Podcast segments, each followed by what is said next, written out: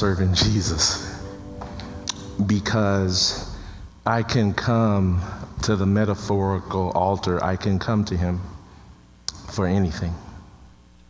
And I've learned to come to Him for everything. And He's faithful, not, not like a genie faithful, where you get whatever you think you want, but He's like a good, good Father faithful in that you always get what you need. Come on, talk back with me. And so that is the God that we've come uh, to worship today. Uh, today, uh, we are doing the 11th uh, sermon in the First Samuel uh, series. And um, we've been focusing uh, indirectly a lot on this one verse. this is a pivotal time in the nation of Israel from about a 300 period of leadership by the judges like Samuel, transitioning to a dynasty, to a kingdom. And now we have the first king, Saul. And unfortunately, what we learn as we finish this series in 1 Samuel is that the first uh, king um, was, uh, didn't heed what Samuel uh, told the people in 1 Samuel 7, um, verses 2b through 4. And so, if you have uh, been committing this to memory, and I'll confess that it's hard, memorizing scripture is hard, but it's worth it. Uh, uh, you can read along with me or, or recite along with me, 2b through 4. Then all the people of Israel turned back to the Lord. So Samuel said to all the Israelites, If you are now returning to the Lord with all your hearts, then put, rid yourselves, thank you, of, the, of your foreign gods and Ashtoreths and serve the Lord. No, and, and commit yourself to the Lord, thank you, somebody, and serve him only. Then he will deliver you from the hands of the Philistines. So all the Israelites put away their Baals and Ashtoreths and served the Lord only. They put away their male foreign gods and female foreign gods and served the Lord only. And unfortunately, Saul didn't put away all of his gods. In fact, it could be his testimony is that when God, by his grace, appointed him king, he actually built some gods for himself as the king. So let us turn uh, to our scripture. Today we're going to we're going to learn that whoever you turn to in your distress is your God. Whoever you turn to in your distress is your God. We'll see that from Saul's life, and we'll see that from David's life, and we'll see that from a greater than David's life. Whoever you turn to in your distress is your God. Uh, turn to page 395. We will read verses uh, 1 through 13 in chapter 13. Saul was 30 years old when he became king, and he reigned a long time. He reigned 42 years. Saul chose 3,000 men from Israel. 2,000 were with him at Michmash and in the hill country of Bethel, and a thousand were with Jonathan at Gibeah in Benjamin.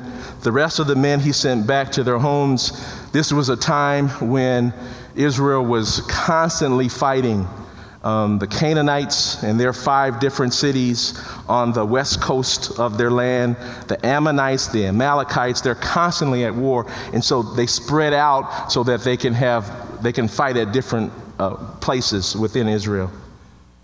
Jonathan attacked the Philistine outpost at Geba, and the Philistines heard about it. Then Saul had the, t- had the trumpet blown throughout the land and said, Let the Hebrews hear. So all the Israel heard the news. Saul had, has attacked the Philistine outpost, and now Israel has become obnoxious to the Philistines. And the people were summoned to join Saul at Gilgal. And the situation is that we're in central Israel, right on the Jordan River, and Saul and his army is in Gilgal, and not too far away, in, a, in Michmash, not too far away, the Philistines have assembled for war.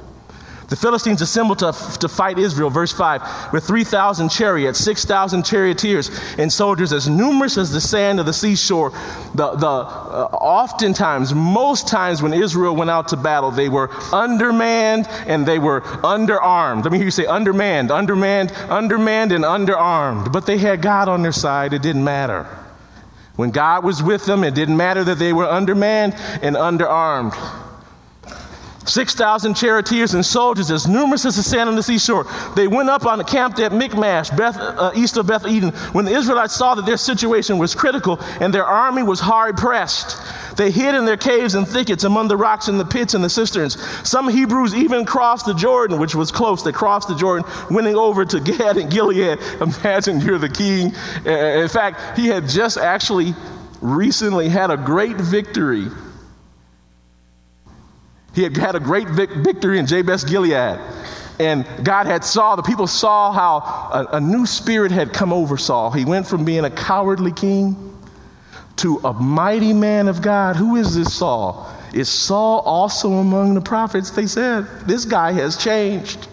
And he took an undermanned and underarmed army and delivered the people right from the Ammonites. This is just recently within this series of days. Now the next attack comes and the army forgot all about that. They're like, all I know is the, the enemy is as many as the sands on the shore.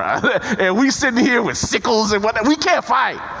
I'm, go, I'm going over to Gilead. I'm going across the river. Amen. Come on, talk back with me. I'd have been there too. I'd have been on the other side. Come on. This is the situation that Saul finds himself in.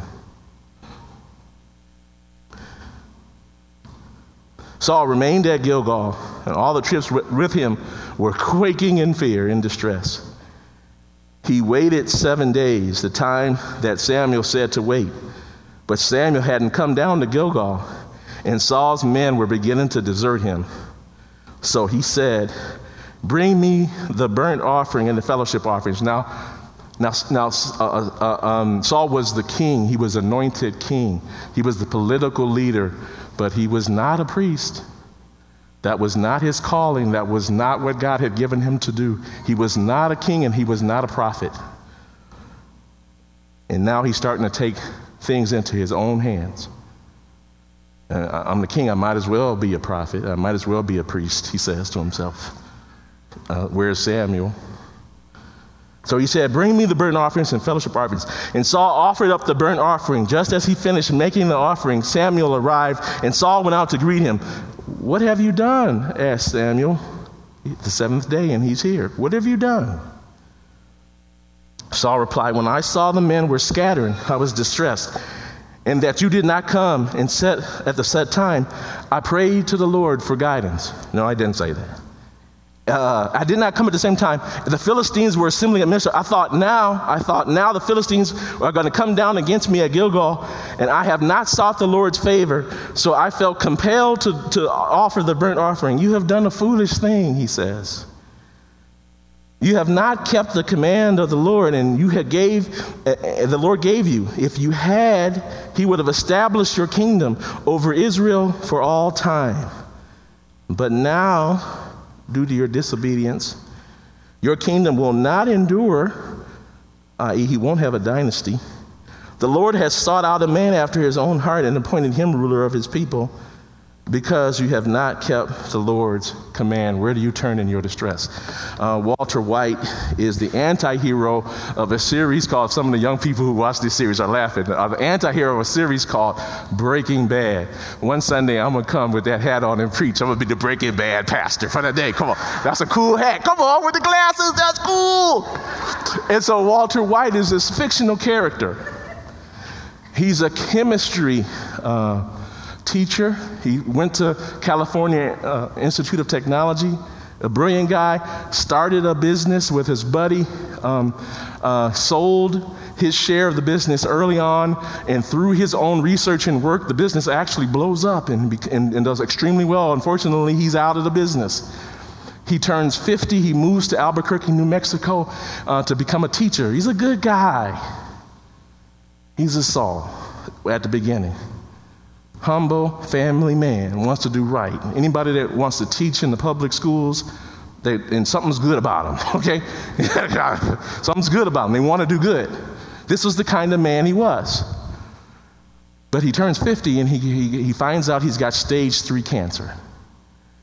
And he says to himself, I've done nothing for my family, no inheritance. And I'm going, I'm going to die. This is, the prognosis is not good. I'm going to die. And he learns quite by accident how meth is made. He's a chemist, so he has all the capability to, to make meth, methamphetamine, and so he becomes a drug maker. He becomes a drug dealer.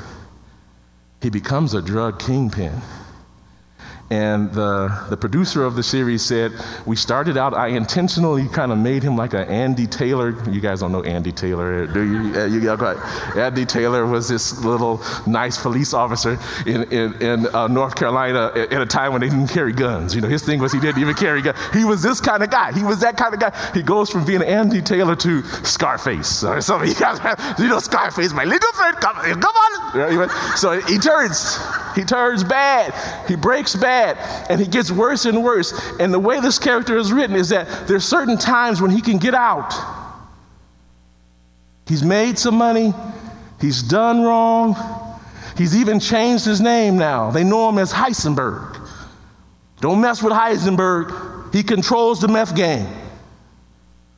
But he could have got out.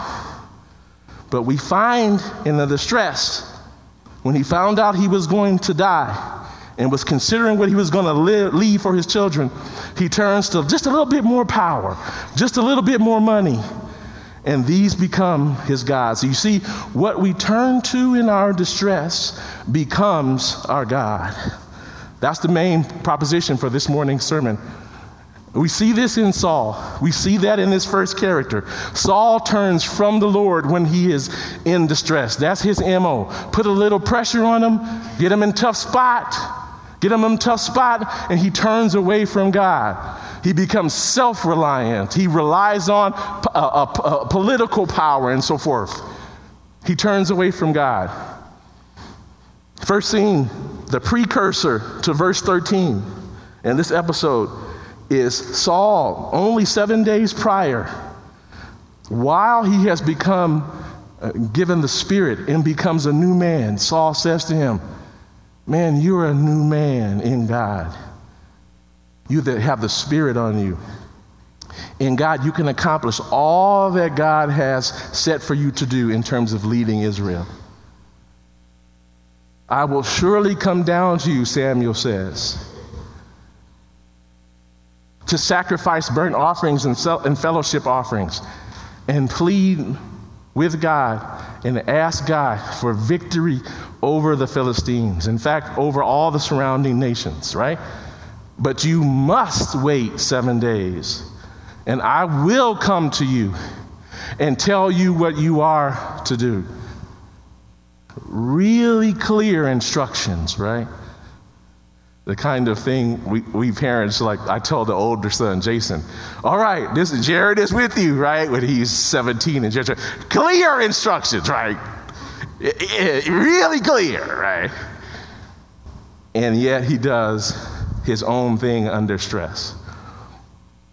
A friend of mine from high school uh, miriam rivera uh, i went to champaign and she went to stanford to study uh, sociology and then get a master's in Spanish. And a little bit later, she gets a joint uh, JD MBA. And she, her claim to fame is in the late 90s, she joined Google. She was employee number 160. Employee number 160. Now, between the late 90s and 2008, Google goes from 160 employees to 15,000. They go from a small kind of tech company with promise to the, the dominant company in its field in a Fortune 500 carrier, and she's on for the long ride, for the ride, right? And uh, man, uh, given that I'm an MBA man, I'd love to be in that situation. Stock options out of the yin yang. Okay, come on now, talk back with me.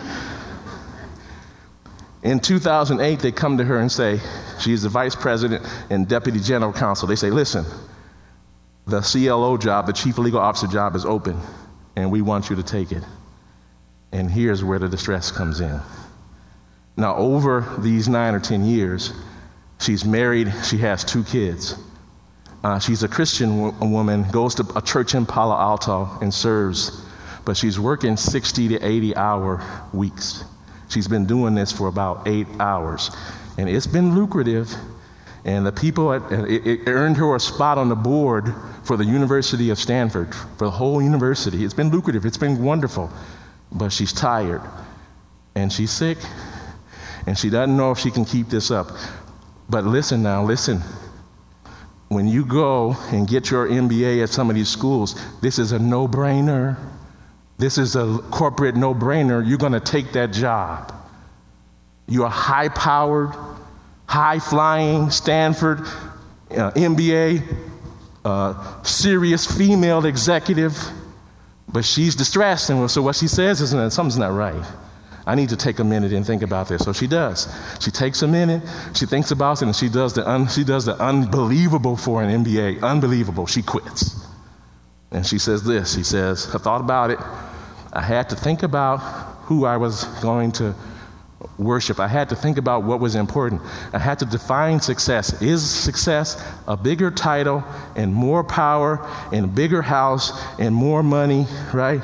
Is that what success is? Or is success health and family and ability to serve God? And she quit. A year later, she and her husband start a venture capital firm in, in Palo Alto that's still operating. Here's the question Where are you going to turn in your distress? It's really easy when given a great opportunity like Saul and like Miriam to become self reliant, to let the God be yourself, to let your God become power and fame and position. Very easy temptation. All of us has felt it in one degree or another. But who you turn to in that distress determines who your God is. Second scene. Samuel comes to him and says, Listen, I want you to remember something. Chapter 15, top of chapter. Listen, three verses. He said, Remember, you were a nobody, and God took you from being a nobody from the smallest tribe in an insignificant family, and God made you king. You were so astounded that when we came to anoint you, you went hid and hiding in, uh, around the wheat bin. I mean, you were hiding. You're a nobody, and God has made you something, and He's brought a great deliverance in, in, in Israel through a nobody. Now, the Amalekites attacked your people when they came out of Egypt into Canaan for no good reason, and they've been wicked for 300 years. The Lord has given you a command wipe out the Amalekites and everything their sheep and cattle, wipe them out, and their king. Go on this mission for the Lord, execute the Lord's judgment. And what does he do in his second episode, page 400? In 401. Let's take a look at what Saul does. In the second episode, he does this. Verse 7 Saul attacked the Amalekites all the way from Havilah to Shur, near the eastern border of Egypt. He took Agag, king of the Amalekites, alive, oh God, and all his people he totally destroyed with the sword. But Saul and the army spared Agag, the king, and the best of the sheep and the cattle, the fat calves and the lambs, everything that was good. These they were unwilling to destroy completely, but everything that was despised and weak, they totally destroyed. The word of the Lord came to Samuel I, I regret, God says to Samuel, that I have made Saul king because he has turned away from me now the second time and has not carried out my instructions. And Samuel was angry because the people had come to him and the people had said that we know we want a king that would lead us and go before us and fight our battles like all the other nations. And here he is, and the king has abandoned the Lord, and he can see behind him the devastation because this particular sin from the leader wasn't just going to impact him, it was going to lead all the other people into rebellion and death. And so he's angry, the verse says.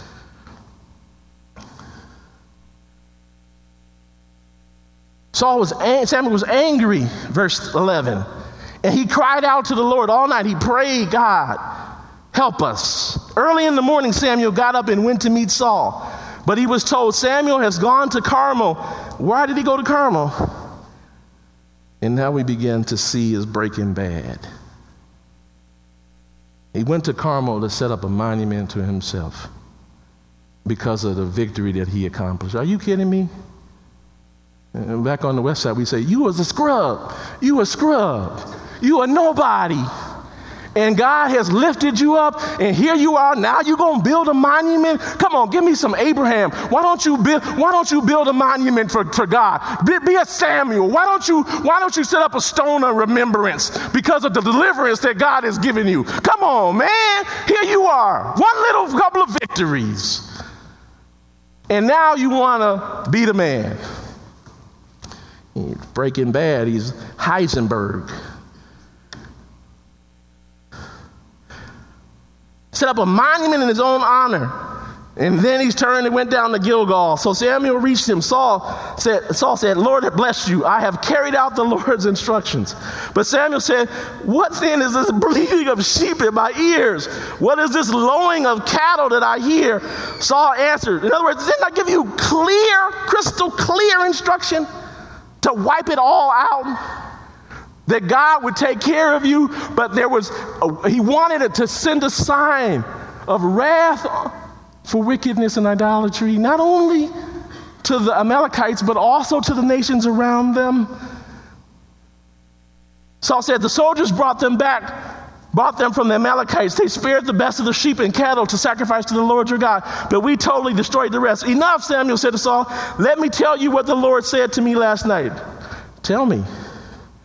Samuel said, Although you were once small in your own eyes, once you were a scrub, did you become the head of the tribes of Israel? The Lord anointed you king over Israel.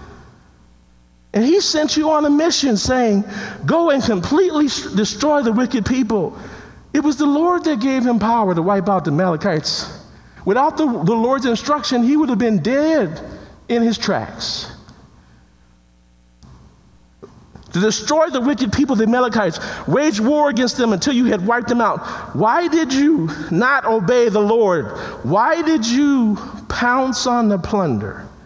And do evil in the eyes of the Lord. But I did do, obey the Lord. Here the excuses. Saul said, I went on the mission the Lord assigned me. I completely destroyed the Amalekites and brought back Agag, their king. Why did you bring back Agag, their king? Did you need a serf? Did you need a puppet? Did you need a trophy so that you could say how great you are? Why would you bring back this king?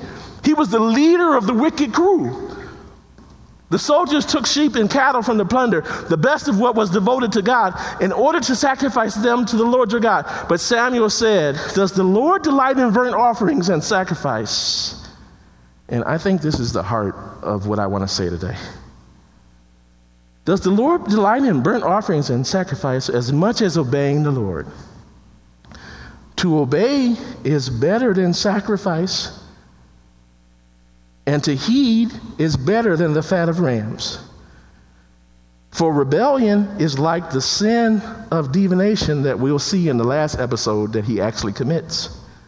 And arrogance is the evil of idolatry. Because you have rejected the word of the Lord, when we reject God's word, we reject God Himself.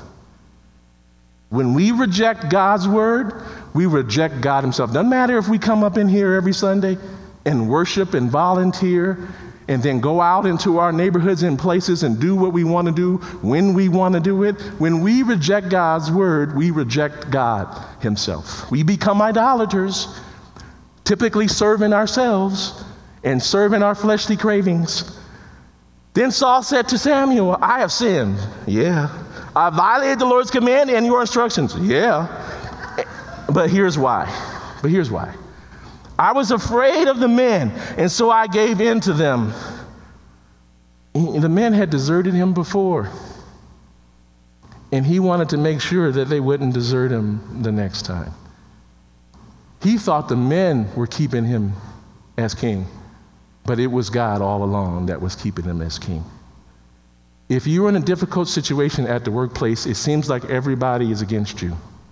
And I have been there a couple different times. You need to remember before you run and become self reliant and do wickedness, you need to remember it's the Lord that is keeping you. And if God is for you, who can be against you? And that is what Saul never quite appropriated. Even though he was given this abundant grace to be king, he never appropriated that God would give him the grace to stay king. I was afraid of the men. He bowed the knee to the men and gave in to them. Now I beg you, forgive my sin and come back with me so that I might worship the Lord. But Samuel said to him, I will not go back with you. You have rejected the word of the Lord, and the Lord has rejected you as king over Israel. To obey God is the best worship we can offer God, and to disobey God is to serve an idol. And I got some stuff I need to read you because I really think it's really important. In obeying God, we say without words, without words, God, your wisdom is greater than my own. We humble in our thoughts, in our minds, and we recognize the creator of the world is supreme in his direction and counsel over us. When we obey, we worship. When we obey, we worship. We say, God, your wisdom is greater than ours. But in disobedience, we're also worshiping and we're also speaking. We say, My wisdom is greater than God's. True. We do not worship Baal and Ashtoreth, but neither did Saul. But we are still worshiping a false God when we are worshiping ourselves and becoming self reliant and simply disobeying the word that is intended for our blessing, for our strength, for the, our good, for the good of our community, when we disregard the King's word through disobedience, we are worshiping another God. And I like David Foster Wallace, no uh, Christian theologian, but an English professor at Pomona College, now dead, late David Foster Wallace, a novelist and English professor, says this at a commencement address at Kenyon College. He says this 2005. Here, is something that is weird but true, he says to the graduates. In the day to day trenches of adult life, there is actually no such thing as atheism. There is no such thing as not worshiping. Everybody worships.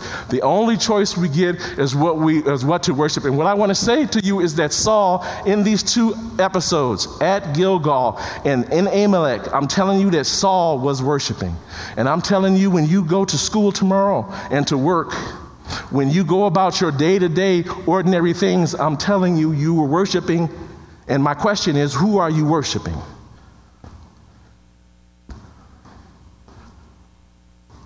Is this God for God and God honoring? Are you going to live out substance over these seven weeks and grow in godliness? Or are you going to drift and continue to be brittle in your faith and near ineffective in your fruitfulness? Which is, who is, what God are you serving? He's worshiping. Whoever we turn to, in our God is our God now. We're in the third episode. The first time, he, he, he, he says he, he, he relies on himself and he loses his dynasty. The second time, he, he bends the knee to the men, right? He thinks that they can keep him in power, right? And now he loses the kingdom. It's ripped away. The Spirit of God is taken away from him. It says in, in, in verse 16, in chapter 16, verse 13 or 14, it says the Spirit has been removed and it's been given to David. And so now he's got his third scene. And what is Heisenberg going to do? Well, Heisenberg's going to do what Heisenberg is going to do. Verse 3 Now Samuel was dead, and all Israel mourned for him. Page 420 and 421. And they buried him in his town of Ramah. Samuel expelled the mediums and the spiritists from the land. The mediums were those who would, on behalf of the living, they would consort the dead. The spiritists were those who consulted false spirits. These were the religious practices of the Canaanites and the people around them. And why would anybody who had the living God as their Lord and King, why would anybody who had been given a, a land without fighting, why would anybody who could win battles without even fighting themselves? Without even fighting themselves, They could win battles because God did the fighting. Why would anybody need to consort a medium or a spiritist? This would be the height of idolatry. Why would anybody need to do that? Saul knew this. He knew the, the word. He knew Leviticus 20 and 27. That in Israel, those people should be put to death if they were Israelites. He knew the word. But now he has made himself an enemy of God. And his soul God now is to retain power in Israel. Several times he, he chooses to, to attempt to kill David. He even, come on, tries to kill his own son by pinning him to the wall with a sword. He kills the priests of God, the high priest, and several other priests, and all in the name of power and title, he will be king. And, and if on my dead on my dead body will I give up the kingdom. That's basically his posture now.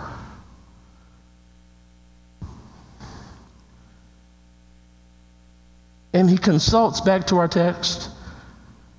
He's afraid. The Philistines present themselves before him. And he goes looking for a medium or a spiritist.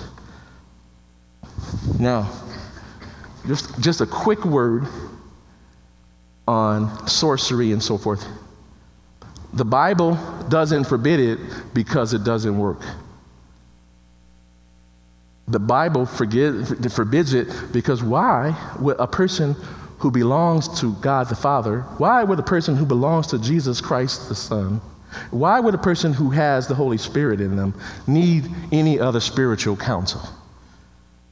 So it's not that this kind of stuff doesn't have some effect in terms of reaching different spirits and demonic spirits. It's not that it doesn't have an effect, it's just that it's evil and that it's the height of immorality, it's the height of idolatry.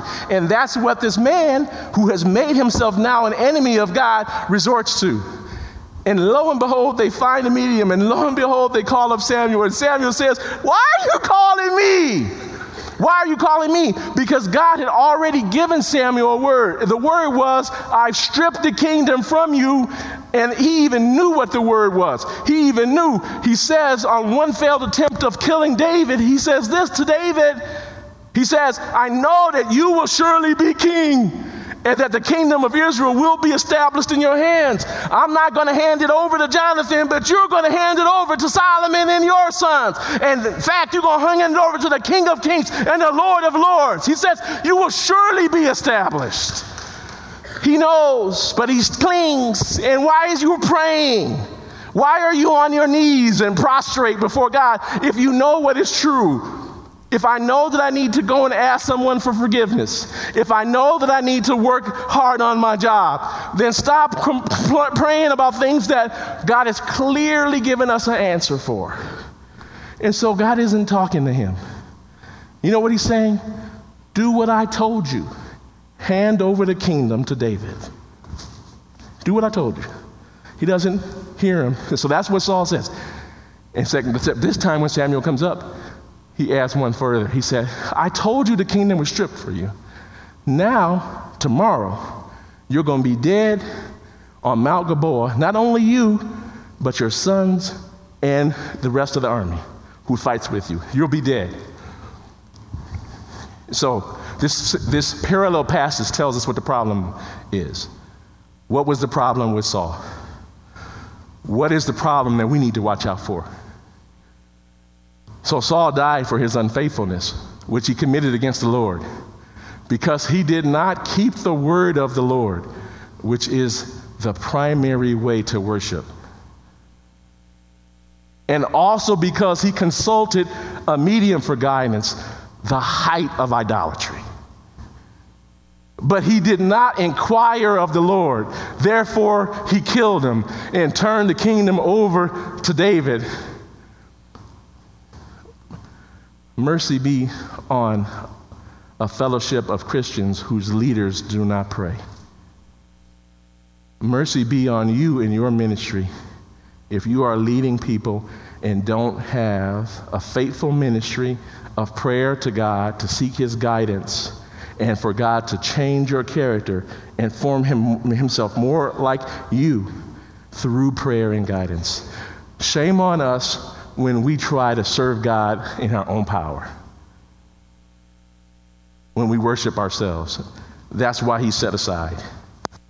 Now, how do we stay out of this mess? I want to suggest to you two things that you can do in Christ to stay out of the sin of Saul, to not make a God of yourself in the face of difficulty and distress. Build your faith in the goodness of God. Remember, first and foremost, the grace of God that has been accomplished for you in the cross. That, that you, in your distress, because Christ was abandoned, you will never be abandoned. That you now, if you've repented of your sins and confessed Christ as Lord, have the Spirit of God. You have a newness of life in you. And you have provision, spiritual, the fullness of provision spiritually and materially to accomplish all that you have. You have access to the full riches of Christ. And we need to remember the goodness of God day after day. We need to practice what good things God has done among us. The simple things as well as the great things, right? So yesterday I had an opportunity. One of our ushers was is about to move to Appleton. She's been serving here for years. She's gonna move in with her daughter, and uh, a group of about 30 people came to tell her how much they enjoyed, and some of you know her and are smiling. To tell her what she has meant to them. And I had a chance to come and share how she has ministered to me and ministered to the church. And I need to remember the goodness of, of, of, God, the preciousness of the simple things, and the preciousness of the great things that God is doing. I need to remember them on a daily basis. Remember the goodness of God that starts on the cross, that continues in his fellowship with us. And then I need to rem- remain, I need to maintain an undivided heart. I need to think about, you need to think about the things that give you the most stress. And you need to recognize that power and money and position and the things that entice us sensually are not the most important things, but that the most important thing is our fellowship with our God who promises to never leave us nor forsake us, who promises to meet all of our needs, and if you try him, he delivers on a regular and routine basis. He delights to deliver, he delights in answering the prayers of his people. He delights in the fact that you are his child. He, he'll never abandon his child in their distress or difficult situation. He'll always provide for you, no matter what your circumstance. When I was at American Family, God provided, and I'm at the church, God provided. I was like, man, God, you doing some miracles. And God providing. And wherever God takes me next, He's going to be there with me and I'm going to have blessed life here and when he returns. That's the most important things. And so we have to pull out the weeds of the worries about worldly things, and we've got to pull out the desires for power and fame and, and other sensual things, and we need to pull those aside, and we need to focus ourselves on Jesus. The author and finisher of our faith. Focus ourselves on the one who loves us eternally. Remember the goodness of God if we want to stay out of Saul's condition and maintain an undivided heart. Man, we got to learn how to love Jesus. But David, he turns to the Lord. I just got one verse to describe this. So David has been running away from Saul. Saul's been trying to kill him and he finds himself in Philistine territory. He says, If I go into the Philistine territory, Saul will stop trying to kill me. I'm tired of running from this guy. I, I, pledged my allegiance to him a million times, and he still comes after me. He says he's going to stop, and he still comes after me. And so I got to go over to Philistine territory to get away from this guy. And while he's in Philistine territory, and while he and his men, his soldiers, are away um, the, uh, a nation comes, I think it's the Amalekites, they sneak in and they take all their people and their wives. Verse 6 of chapter 30. Now, David was greatly distressed. Where do you go in your distress? Now, David was greatly distressed because the men were, were talking of stoning him. They were so distraught over losing their wives and children, they were going to kill him. Each one was bitter in his spirit because of his sons and daughters. But David found strength in the Lord. And he calls the priests. And prayers go forward. And God gives him specific instructions on how he's going to recover all of his family. Not only did he recover all the, his family, he took the goods of the other folks. And, and God didn't, ha- didn't have him wipe out the goods of the other folks, they were able to keep it. But then there is a greater than David who shows us that who we worship is determined by who we turn to in our distress. There is the Son of David, the Messiah, Jesus Christ. And unlike Saul, in his distress, be abandoned because of his own sins, this Son of David, this Jesus, is abandoned because of my sins and yours. He's abandoned because of my sins and your sins. And what does he do?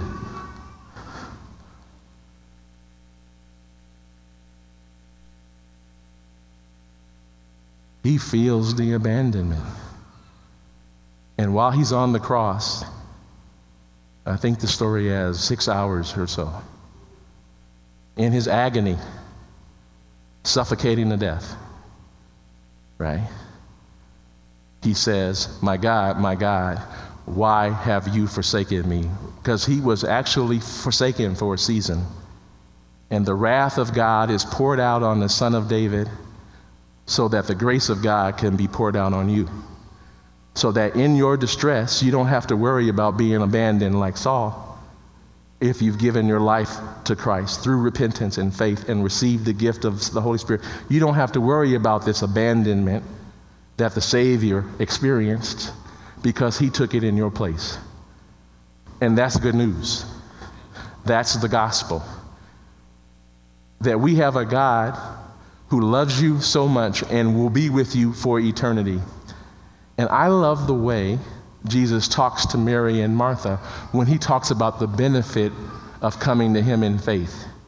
He says to Mary and Martha when they are coming to him in their distress because their brother has died. He says to Mary and Martha, Listen, even though your brother has died, he shall live. And, and Martha says to him, I know that he'll live again in the resurrection and the life. But he said, Don't you know that I am the resurrection and the life? And so if you believe, you shall never die. And if you die, you shall live. I'm trying to say that God will never abandon you in your circumstances or situations. That He is always our deliverer. In Him, we always have resurrection and life. My God, my God, why have you forsaken me? The wrath of God was poured on Him so that resurrection and life can be poured on you. And He says, even in His utter agony, He says this he turns to God in his distress. The Son turns to the Father. He says, Into your hands I commit my spirit. And so, through the Son of David, we learn that we can hold on to the end and experience the fullness of life because we have it in Christ. And this is an invitation to those of you who haven't experienced this, who have not made a confession of faith in Christ. That's available for you today. He's, he's already died and risen for your life. Let us pray. Now, knowing that from the example of Saul and from the example of David and from the example of the Messiah, the son of David, the one who is both God and man, Jesus Christ, we learn that who we turn to in our distress is our God. And may we, Father, recognizing this, place our faith in Jesus who loves us, who was, who received the wrath so that we could receive the fellowship and the blessing and the grace. May we uh, turn our hearts towards Him, both in our comfort and in our distress, recognizing that you are God. In Christ's name I pray. Amen.